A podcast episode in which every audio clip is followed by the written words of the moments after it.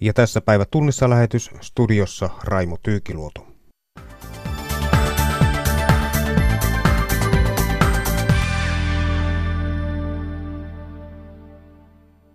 Eduskunta aloitti tänään Sipilän hallituksen viimeisen budjetin ruodinnan. Suomi pyörii osittain ylitöillä. Ylemmät toimihenkilöt tekevät niitä usein palkatta, kuljetus- ja hoiva-alalla palkan edestä. Moni uupuu töidensä alle. Oikeuskansleri Tuomas Pöysti pitää ulkoministeri Timo Soinin osallistumista aborttitilaisuuteen ongelmallisena, mutta ei lainvastaisena. Ja Koreoiden johtajat ovat aloittaneet neuvottelut Pohjois-Korean ydinaseriisunnan vauhdittamiseksi. Tässä aiheita.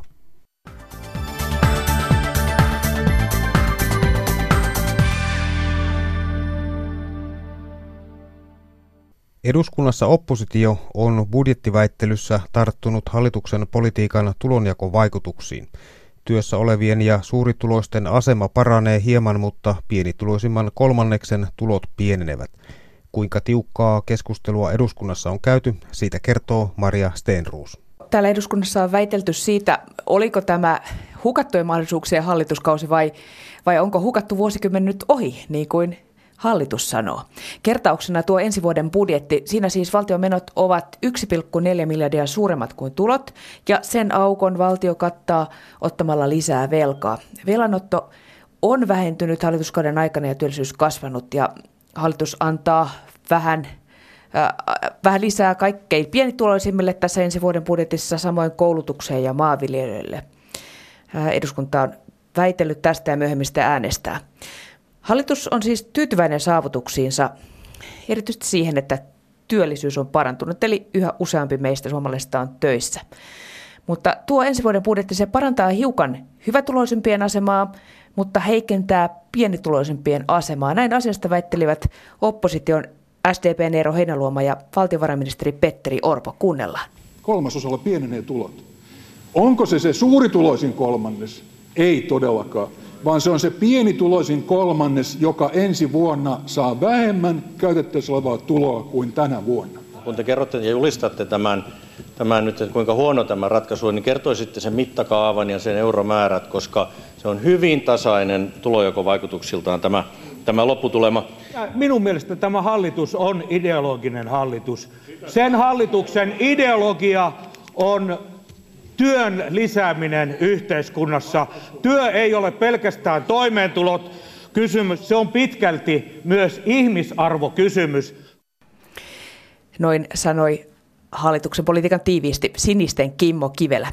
Mutta kaiken kaikkiaan tässä keskustelussa puolueet ovat asettuneet vähän niin kuin vaaliasemiin. Vihreät on puhunut ilmastosta, perussuomalaiset siitä, kuinka paljon maahanmuutto maksaa, ja vasemmistopuolueet äh, pienituloisimpien asemasta. Ja keskusta ja kokoomus tuntuvat puhuvan erityisesti perheille. Lähes joka puheenvuorossa puhutaan äidestä ja isistä, jotka ovat päässeet töihin tämän hallitus, hallituskauden aikana. Eli tästä voi varmaan päätellä, keitä puolueet tavoittelevat seuraavissa vaaleissa, kertoi Maria Stenroos. Teollisuuden työntekijät ja toimihenkilöt aloittivat eilen ylityökielon vastatoimena hallituksen suunnitelmille heikentää irtisanomissuojaa alle kaksikymmentä työntekijän yrityksissä. Ylityökielot koskevat teollisuuden työntekijöitä Teollisuusliitossa sekä Ammattiliitto Proossa. Myös auto- ja kuljetusalan työntekijäliitto on julistanut ylityökielon useille aloille. Eilen ylityö- ja vuoronvaihtokielosta kertoivat terveydenhuoltoalan Tehy sekä Suomen lähi- ja perushoitajaliitto. Suomi pyörii siis osittain ylitöillä, siitä kieli se, että ylityökielto on työtaistelutoimenakin tehokas. Seija Vaherkummun vieraina ovat Työterveyslaitoksen tutkimusprofessori Mikko Härmä ja Ammattiliitto Proon palvelusektorin johtaja Minea Pyykkönen. Mikko Härmä, kun sinä tutkit ö, Työterveyslaitoksella työaikoja, niin mitä sanot, kuinka paljon yhteiskuntamme pyörii ylitöiden turvin, joko palkallisen tai palkattoman? No kyllähän ne ovat hyvin yleisiä oikeastaan melkein kaikilla aloilla, että noin lähes yhden työpäivän verran viikossa sitä tehdään. Vähän painottuen eri aloilla, että siellä niin kuin teknisillä aloilla erityisesti ja, ja siellä sitten taas tuolla asiantuntijoilla, rahoituksessa, lääkäreillä, johtajilla se on sitten vähän enemmän palkatonta mutta, mutta lähes kaikki kyllä tekee ylitöitä ajoittain. Mm, jopa päivän viikossa. Tuota, Minea Pyykkönen, miltä tämä näkemys kuulostaa? No ihan varsin oikealta. Vähän alakohtaista se on, mutta kyllä ylitöitä tehdään. Miten yleisiä ylityöt ovat Proon jäsenistössä? No meidän jäseniähän on siis koulutetut asiantuntijat ja esimiehet pääsääntöisesti. Ja meidän oman tutkimuksen mukaan, jos tarkastellaan keskiarvoja, niin ei tehdä kuin semmoinen vajaa tunti viikossa ja, ja se harmaata ylityötä semmoinen puoli tuntia viikossa. Mutta sitten jos mennään niin kuin alakohtaisesti, niin jopa kym, joka kymmenes Proon jäsen tekee jopa neljäkymmentäseitsemän tuntista työviikkoa. Ja se on jo aika paljon sitten, kun normaali on se kolmekymmentäseitsemän pilkku viisi tai neljäkymmentä. Eli tässä, niin kun, kun hän puhui, että päivä viikossa noin suunnilleen, niin tässä niin kun mentiin tunnista vähän ylikin yhden Kyllä. työpäivän vertaan. Tuota, puhuit harmaasta ylityöstä. Mitä on harmaa ylityö? Joo, harmaa ylityö on sellaista, josta työntekijä ei saa välttämättä mitään korvauksia, ylityökorvauksia. Eli, eli tarkoittaa vapaa-ajalla tehtävää työtä. Työkaveri soittaa, sä selvität jotain illalla vaikka kotona ollessasi ja siitä ei sitten makseta enää palkkaa sulle. Miksi ihmiset eivät kirjaa näitä töitä, kun ne työnte- työn, työnantajan piikkiin kuitenkin menevät se ajatustyö? Miksi eivät he kirjaa sitä ylös? Mä luulen, että siihen liittyy osittain tämmöistä hyvän työn tekijän syndroomaakin, että halutaan tietyllä lailla ehkä jopa uhrautuakin sen työnantajan puolesta ja, ja ollaan intohimoisia sen työn kanssa, niin sitä ei välttämättä edes katsota sitten työksi, mutta faktisesti ihminen tekee silloin töitä, ei ole vapaa-ajalla. No ketkä tällaista harmaata ylityötä harjoittavat? No mun oman kokemuksen mukaan, ja tämä on nyt ihan vaan mun, mun oma näkemys se, että, että esimiehet tekevät aika paljonkin sitä. Monilla esimiehillä ei välttämättä ole edes työaikaa, he on työaikalain säännösten ulkopuolella. Toinen ryhmä, ehkä mä sanoisin, että ehkä enemmän naiset kuin miehet ovat näitä uhrautujia. Hmm.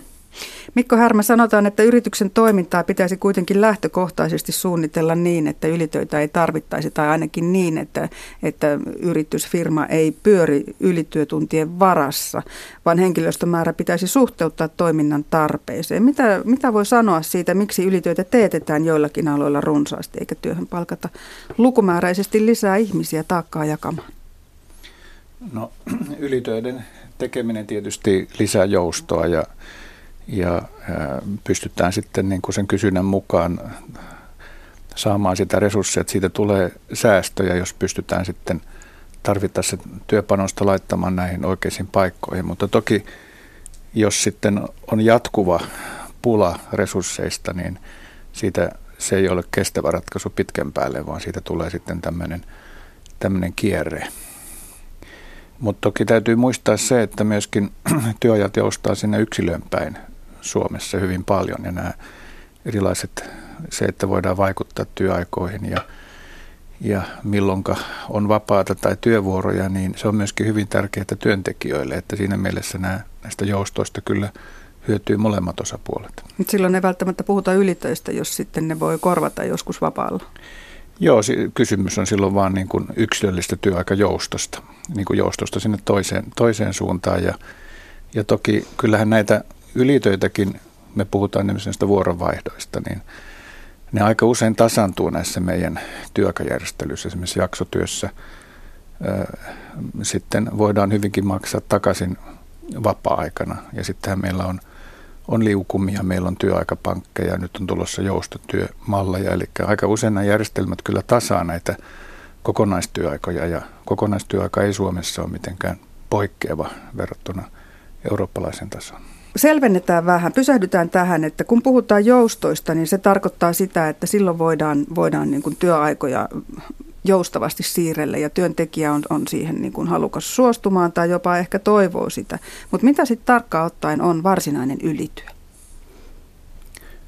No siis ylityöhän on vapaaehtoista ja se lähtee yleensä niin kuin tuota, työnantaja lähtöistä tarpeista, mutta se on vapaaehtoista. Siinä mielessä työntekijät ei yleensä vastusta sitä, koska monet haluaa sitten lisä, lisätuloja. Mutta sitten meillä on, on, on toki muunlaista joustoa, varsinkin siellä asiantuntijapiireissä, jossa, jossa niin kun ehkä ei sitä työaikaa niin tarkasti enää seurata, vaan nimenomaan sitä, että saadaan ne asiat tehtyä. Ja silloin on, tulee tätä harmaata niin kun ylityötä. Ja onko se itse asiassa kumpi on suurempi ongelma, se, että tehdään niitä oikeita ylitöitä vai tehdään tätä harmaata ylityötä? Minea Pyykkönen pro. No kyllä mä näkisin, että se harmaa ylityö on se enemmänkin se ongelma, että lähtökohtaisesti niin kuin kollega tässä sanoi, niin ylitöihin aina tarvitaan niin kuin kummankin osapuolen suostumus ja se on siis sitä normaali viikkotyön lisäksi tehtävää työtä ja, ja tota, ää, meidän tutkimusten mukaan, jos, jos yleistetään tätä, mitä mä äsken kerroin siitä, että kuinka paljon pro-lainen tekee keskimäärin sitä ylityötä, niin, niin ää, jos, jos se laskettaisiin niin, että se kattaisi niin kuin koko Suomen kaikki työtä tekevät henkilöt, niin, niin me tehtäisiin kaksisataatuhatta henkilötyövuotta ylityötä, joka kuulostaa ihan hurjalta summalta. Ja siitä on noin kymmenen prosenttia, eli noin kaksikymmentätuhatta tuntia sitä harmaata ylityötä. Että tämmöisissä mittakaavoissa nämä on isoja asioita. Kuinka tehokas keino se on työtaistelutoimena? Tässä tuli aikamoisia lukuja siitä, että, että kuinka paljon sitä ylityötä sitten teetetään tai tehdään, niin miten se puree keinona? No mä näkisin, että kyllä se on riittävä keino. No Mikko Härmä, kun sinä olet tutkinut työaikoja, niin minkälainen määrä ylitöitä on väsymyksen tai uupumuksen näkökulmasta siedettävä määrä? Tai sitten jos tämä sama asia toisinpäin, niin milloin ylityöt alkavat syödä työtehoa? No tässä ehkä niin kuin kriittiseksi muodostuu tämmöiset lyhyet pitkät työrupeamat, että meillä ihan jaksotyön puitteissakin niin ei oikeastaan työajan pituutta rajoiteta lyhy- lyhyellä aikajaksolla, vaikka vi- viikon sisällä siellä on vasta sitten tulossa se viikonloppu, öö, viikkolepo, mutta siis hyvin helposti joudutaan tekemään tämmöistä kuudentoista tunnin niin kuin tuplavuoroa ja tämmöisen kuudentoista tunnin työvuoron lopussa niin tämmöisten öö, katsausten perusteella esimerkiksi tapaturmariski on sitten kol- kolminkertainen verrattuna kahdeksan tunnin työvuoron loppuun, eli se ei tarvitse se ylityötilanne jatkuu montaakaan päivää, niin siitä voi tulla jo sitten riskejä.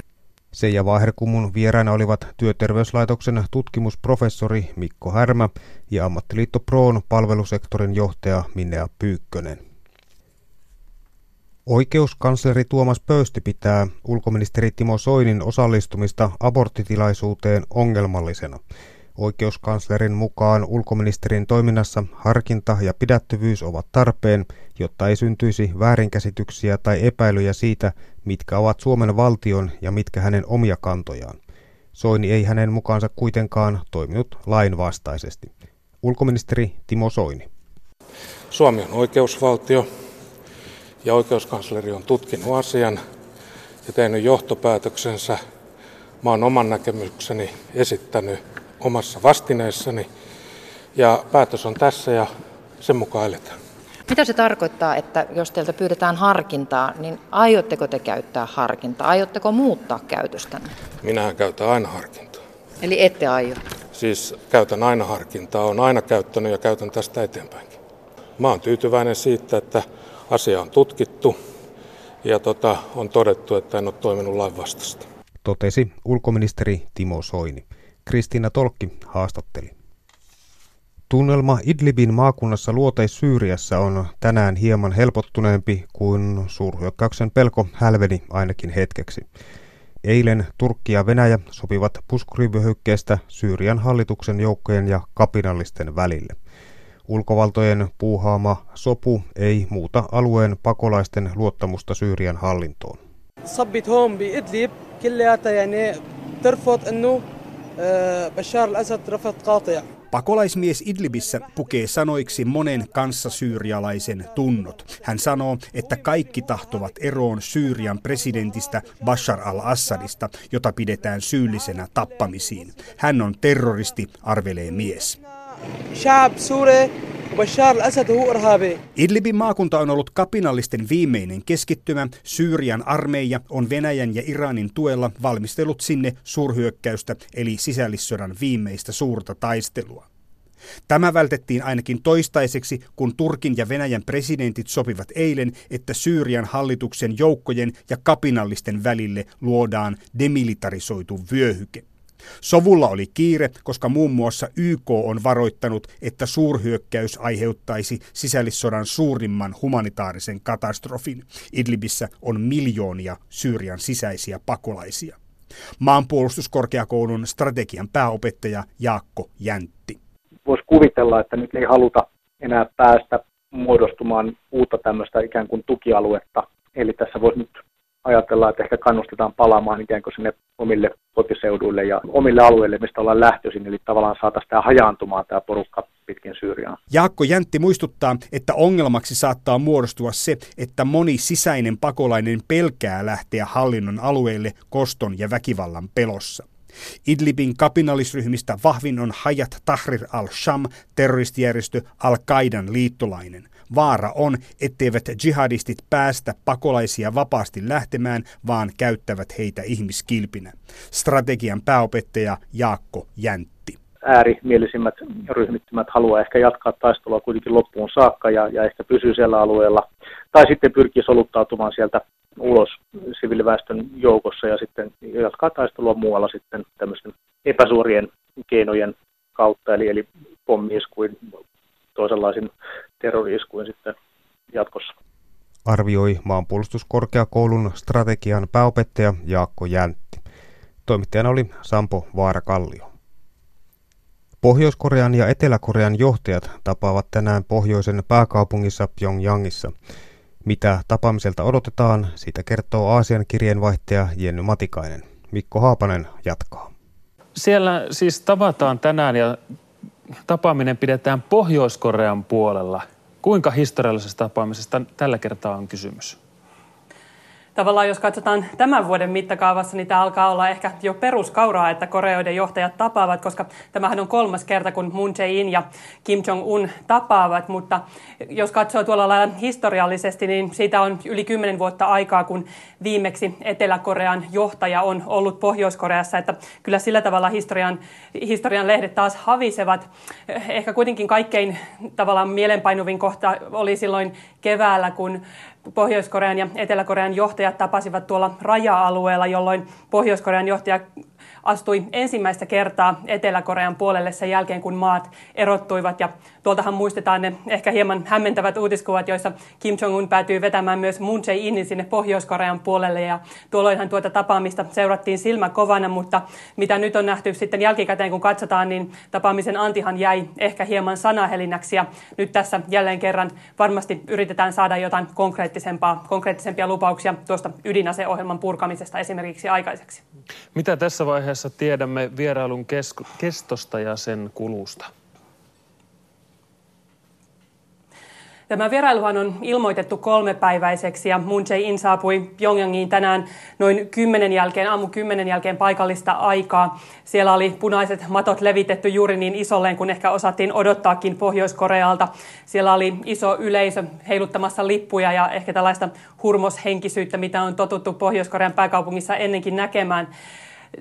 Ilmeisesti juuri nyt lounaan jälkeen johtajat ovat neuvottelupöydässä ja huomiseksi näiden tapaamisen toiselle päivälle on ilmoitettu, että silloin allekirjoitettaisiin mahdollisesti jonkunlainen yhteinen julkilausuma ja siihen on ainakin joidenkin tietojen mukaan tämän yhteydessä olisi siis myös lehdistötilaisuus, jolloin ehkä sitten kuultaisiin taas, että mitä on sovittu, jos jostakin on päästy sopuun. Varmasti jonkunlaisia kauniita sanoja sieltä jälleen tullaan kuulemaan ja torstaina Moon Jae-inin on tarkoitus lentää takaisin Etelä-Koreaan. No Yhdysvaltain presidentti Donald Trumpkin tapasi Pohjois-Korean johtajan ja silloinkin kirjoiteltiin julistuksia ja tuo niemimaa piti tämänkin julistuksen mukaan riisua ydinaseista.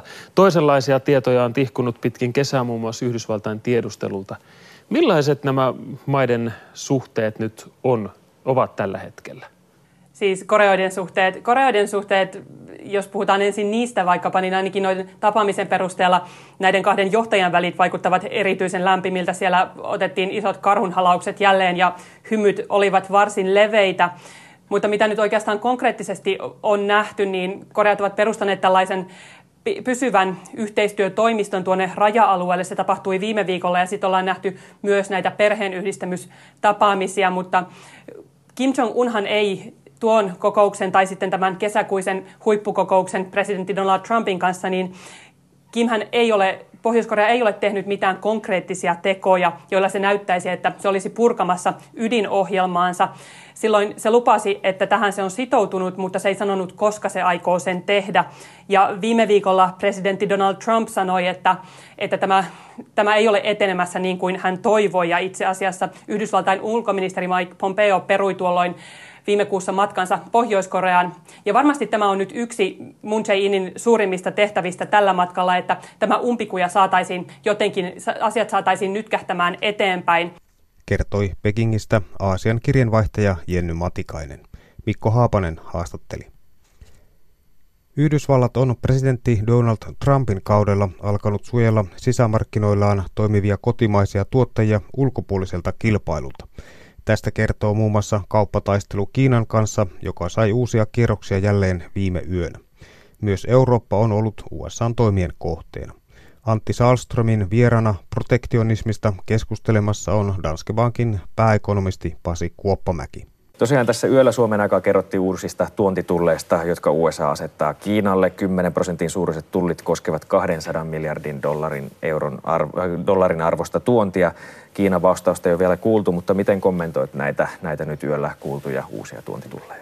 No, ne oli mittakaavaltaan jotakuinkin odotetun laajuiset. Eli nyt pikkuhiljaa puolet Kiinan viennistä tai Yhdysvaltain tuonnista Kiinasta alkaa olla sitten näiden korkeampien tullien puitteissa. Ja tähän jätettiin myöskin vielä sitten noston mahdollisuus, jos neuvotteluratkaisua ei tässä syksyllä löydy. Ää, toistaiseksi nämä tullit eivät ole niin isoja, että ne nyt romuttaisivat kauppaa täysin, mutta totta kai näillä alkaa olla sitten vaikutus kuluttajahintoihin Yhdysvalloissa. Mielenkiintoista oli ehkä myöskin se, että kuluttajaelektroniikasta iso osa jätettiin näiden tullien ulkopuolelle, eli tietyt näkyvät tuotteet, joita Kiinasta on paljon tuotu Yhdysvaltoihin, ja tiettyjen yritysten näkyvät tuotteet, niin jäävät tullien ulkopuolelle. Mm. No tosiaan, niin kuin sanoitkin, niin tässä on tämmöistä vähän kiristämisen varaa siinä, että, että vuodenvaihteessa kaksikymmentäviisi prosenttia voi, voi sitten nousta nämä tullit, jos ei nyt sitten sopua saada aikaiseksi. Tämä ei siis näkemyksessä mukaan ole nyt merkki mistään liennytyksestä, vaan enemmän tämmöinen neuvottelutaktiikka juttu. Kyllä mä ajattelisin, että tämä neuvottelutaktiikka juttu, että tähän jätetään se ikään kuin selvä, selvä niin kuin kauppasodan eskalaation mahdollisuus ja kerrotaan, että jos te ette nyt tule neuvottelupöytään ja päästä ratkaisuun, niin tullit ovat sitten vuodenvaihteen jälkeen selvästi korkeammalla tasolla. Ää, toki Trumpillekin olisi mukava saada varmaan se neuvotteluratkaisu ennen vuodenvaihdetta aikaan, koska siellä on välivaalit edessä. Mm, kuinka pitkään tämä Yhdysvaltojen ja Kiinan välinen tämä kauppataistelu, sodastakin puhutaan, niin voi jatkua vielä? Voi jatkua, että ei nyt kummallakaan puolella toistaiseksi ole ollut selvää niin kuin merkkiä siitä, että oltaisiin valmiita liennyttämään kovin paljon. Kerran jo näytti siltä, että olisi päästy neuvotteluratkaisuun, mutta se oli ikään kuin jäi, jäi, jäi niin kuin siihen sitten ja tilanne on eskaloitunut nyt tällä hetkellä. Kumpikin osapuoli varmaan tietyllä tapaa haluaa säilyttää kasvut, tarvitsee jonkun voiton, Trump tarvitsee sitä ehkä kipeämmin ajatellen tulossa olevia vaaleja. Kiinallekin kuitenkin olisi tärkeää päästä jonkinlaiseen heidän kannaltaan hyvään ratkaisuun. Voi olla hyvin, että tämä tilanne venyy ensi vuoteen. Kuinka paljon tämä jo nyt heijastelee tuolla maailmantalouden näkymissä? No kyllä se pienesti toki vaikuttaa niin kuin kauppavirtoihin, mutta toistaiseksi nämä tullit eivät ole sillä tasolla, että ne nyt yksistään olisivat romuttamassa tätä vielä toistaiseksi suhteellisen vahvaa suhdannetilannetta. Tämä maailmantalouden hyvä suhdannetilanne on kuitenkin jatkunut jo aika pitkään ja äh, olisi luonnollista ajatella, että vuoden parin sisällä saattaisi olla käänne heikompaan suuntaan. Ja jos tämä kauppapolitiikka tästä eskaloituu, niin se voi olla yksi niistä tekijöistä, jotka ovat sitten heikentämässä tätä suhdannetta. Mutta toistaiseksi tilanne näyttää vielä melko vakaalta. Oli tuossa kesällä muutaman kuukauden Yhdysvalloissa ja oli tämmöisellä tutkimusmatkalla, teit tutkimusta protektionismista muun muassa, niin aukesivatko siellä Yhdysvalloissa silmät sille jotenkin, että, että, että mistä se, mitä se Yhdysvaltain nykyhallinto hakee ja, ja mistä, se, mistä se ikään kuin kumpuaa tämä nykyinen kauppapolitiikka? Joo, olin tosiaan kesän Washingtonissa ja jossain määrin aukesi tavallaan. Ehkä tämä kauppapolitiikka omasta mielestä liittyy laajemmassa mittakaavassa tällaiseen niin kuin globalisaation vastaiseen aaltoon. Globalisaatio on edennyt pitkälle ja vapaakauppa on tuonut paljon hyvää suurelle osalle kuluttajista. Kulutushyödykkeitä on laajemmin tarjolla, ne ovat hyvälaatuisia ja halvempia kuin ne olisivat muuten. Mutta toki on sitten kovaa kilpailua, yrityksiä on jouduttu sulkemaan monissa paikoissa, on ollut työttömyyttä ja kaikki eivät ole löytäneet uutta työtä ja tämä globalisaatio on iso muutos ja se pelottaa monia, jolloin sitten haetaan ratkaisua protektionismista ja muusta niin kuin globalisaation vastaisesta toiminnasta. Trump henkilönä on ehkä niin kuin jäävuoren huippu siinä ja hänellä on sitten oma tapansa tehdä näitä diilejä ja toteuttaa tätä kauppapolitiikkaa. Tavallaan se, mitä ehkä itse ajattelen, on, että pitäisi pitää sitten parempi huoli näistä globalisaation sivusta kärsijöistä. Tämä on ehkä sitä, mitä myöskin Stiglitz on puhunut, taloustieteilijä Stiglitz, ja, ja, ja sitä kautta sitten niin kuin hakea ratkaisuja, jotka tyydyttäisivät, eikä tarvitsisi lähteä tähän populistiseen ja vapaakaupan vastaiseen toimintaan, joka itse asiassa sitä laskee ihmisten elintasoa. Mm. Kenen puolesta tai kenen hyväksi tässä nyt just Trumpin nykyhallinto tekee to- näitä toimia? No, Trump on itse ollut pitkään sitä mieltä, että kauppa on epäreilua. Eivät tullit nyt kovin korkeita ole, mutta totta kai voi ihan sanoa, että Kiina on rikkonut tekijänoikeuksia ja ei ole täysin pelannut ehkä kansainvälisten sääntöjen mukaan. Yhdysvallat olisi hyvin voinut lähteä hakemaan liittolaisia Euroopasta, jolta olisi voitu yhdessä rintamassa sitten hakea ratkaisua, missä Kiinan, Kiinan rikkomukset olisi saatu kuriin. Ää, mutta tämä on nyt hänen, hänen tapansa tehdä tämä asia ja, ja tietyllä tapaa tullit nyt hieman nousevat, ää, mutta, mutta uskoisin, että tämä on tietyllä välivaihe myöskin, että mm. et, et, et kunhan hän saa voiton, jonka hän pystyy myymään omille kannattajajoukoilleen, jotka on tällä hetkellä saatu vakuutettua siitä, että korkeammat tullit ovat Yhdysvalloille hyväksi, niin sitten tilanne taas voi rahoittua.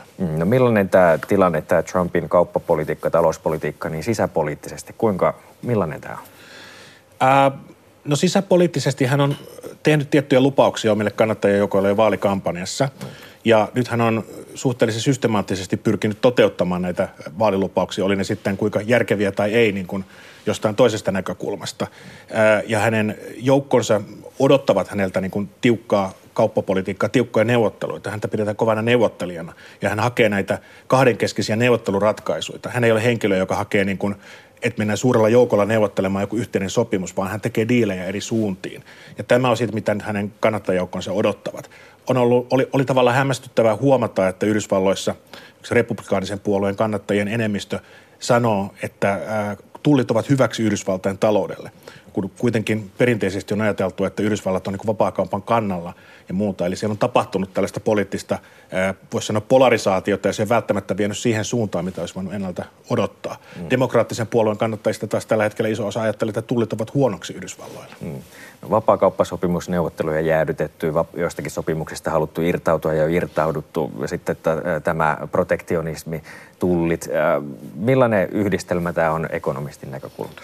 No tämä on ikävä yhdistelmä, että toki ei vapaakauppa, niin kuin kaikki sen seuraukset eivät välttämättä ole hyviä, eli sillä on huonojakin sivustavaikutuksia, mihin pitäisi sitten puuttua, työttömyyteen, kaikenlaiseen tällaiseen, mutta suuressa mittakaavassa se on nostanut valtavasti ihmisten elintasoa. Kehittyvissä talouksissa on tullut työllisyyttä ja korkeammat palkat, kehittyneissä talouksissa on saatu enemmän hyödykkeitä, Ja, ja, ja tavallaan siinä olisi ollut varaa mennä vielä pidemmälle. Tuotantoketjut ovat muuttuneet globaaleiksi. Eivät yritykset tee tavaroita yhdessä paikassa, vaan niitä hankitaan eri puolilta. Ja nyt tämä vaikeutuu, kaikki vaikeutuu ja ikään kuin globalisaatio hidastuu. Ja tavallaan tässä myöskin sitten ää, rikotaan ehkä niin kuin erilaisia monenkeskisiä sopimuksia ja yhteistyö ylipäätään käy vaikeammaksi. Mm.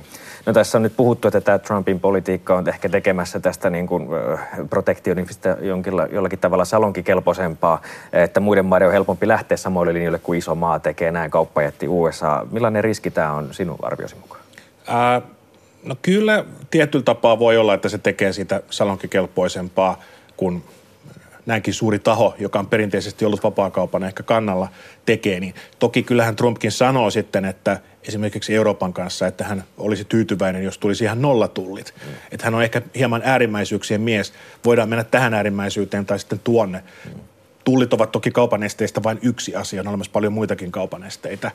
erilaisia laadullisia. Tai sitten jätetään joku toimiala kokonaan kaupan ulkopuolelle.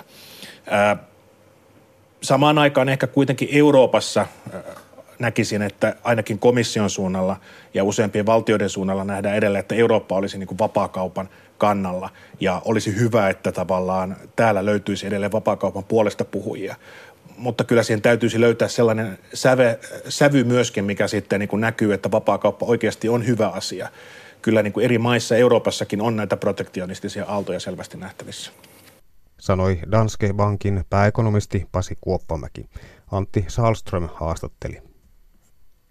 Suomessa pohditaan terrorismivahinkoihin varautuvan rahaston perustamista. Vakuutusalalla nykyistä korvauskäytäntöä luonnehditaan hajanaiseksi ja uhrin kannalta raskaaksi. Mallia rahaston perustamiseen haetaan Euroopasta. Tero Valtanen. Koko E U:ssa on viriämässä vilkas keskustelu siitä, kuinka jäsenmaat ovat varautuneet terrorismiin ja siitä aiheutuviin vahinkoihin. Suomessakin on alettu pohtia uuden terrorismivahinkoihin varautuvan rahaston perustamista. Finanssialan johtava lakimies Kirsi Suopelto. Rahastoja varoitetaan tyypillisesti verovaroin Euroopassa. Toki U S A:sta löytyy myös rahastoja, joita on rahoitettu yksityisin varoin. Nykyisellään uhrit voivat hakea korvauksia henkilökohtaisista vakuutuksistaan ja tilanteen mukaan myös lakisääteisistä vakuutuksista ja valtiokonttorista.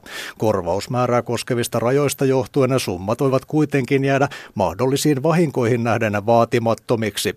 Esimerkiksi valtiokonttori maksaa henkilövahingoista enimmillään kuusikymmentäyksituhatta euroa ja esinevahingoista kolmekymmentätuhatta viisisataa. Ansionmenetys- ja elatuskorvauksilla ei kuitenkaan ole yläraja. Finanssialan johtavan lakimiehen Kirsi Suopelon mukaan mallia voitaisiin ottaa muualta Euroopasta. Euroopassa löytyy tämmöinen korvausrahasto esimerkiksi Ranskasta. Ja sieltä korvataan sekä ranska, ranskalaisille itselleen Ranskassa aiheutuneita vahinkoja että ulkomaalaisille. Puolustusvaliokunnan puheenjohtaja Ilkka Kanerva pitää ajatusta rahaston perustamisesta tärkeänä. Hänen mukaansa vaikeissa tilanteissa ei saisi olla väliinputoajia. Tämä on nyt valitettavasti välttämätöntä käydä läpi, koska näinhän Suomessa ei tätä sosiaaliturvan puolta ole tultu ajatelleeksi. Turun terrori-iskun jälkeen tähän on pikkuhiljaa havahduttu. Rahaston lisäksi turvaa voitaisiin täydentää terrorismivakuutuksilla. Asiallinen paineeton virkamiesvalmistelu, joka ottaa huomioon eri intressipiirien näkemykset ja asiantuntijuuden on tietysti se tapa, jolla Suomessa tällaisia asioita on, on, on lähdetty valmistelemaan. Sanoi puolustusvaliokunnan puheenjohtaja Ilkka Kanerva. Tero Valtanen toimitti. Ja tässä oli päivätunnissa lähetys.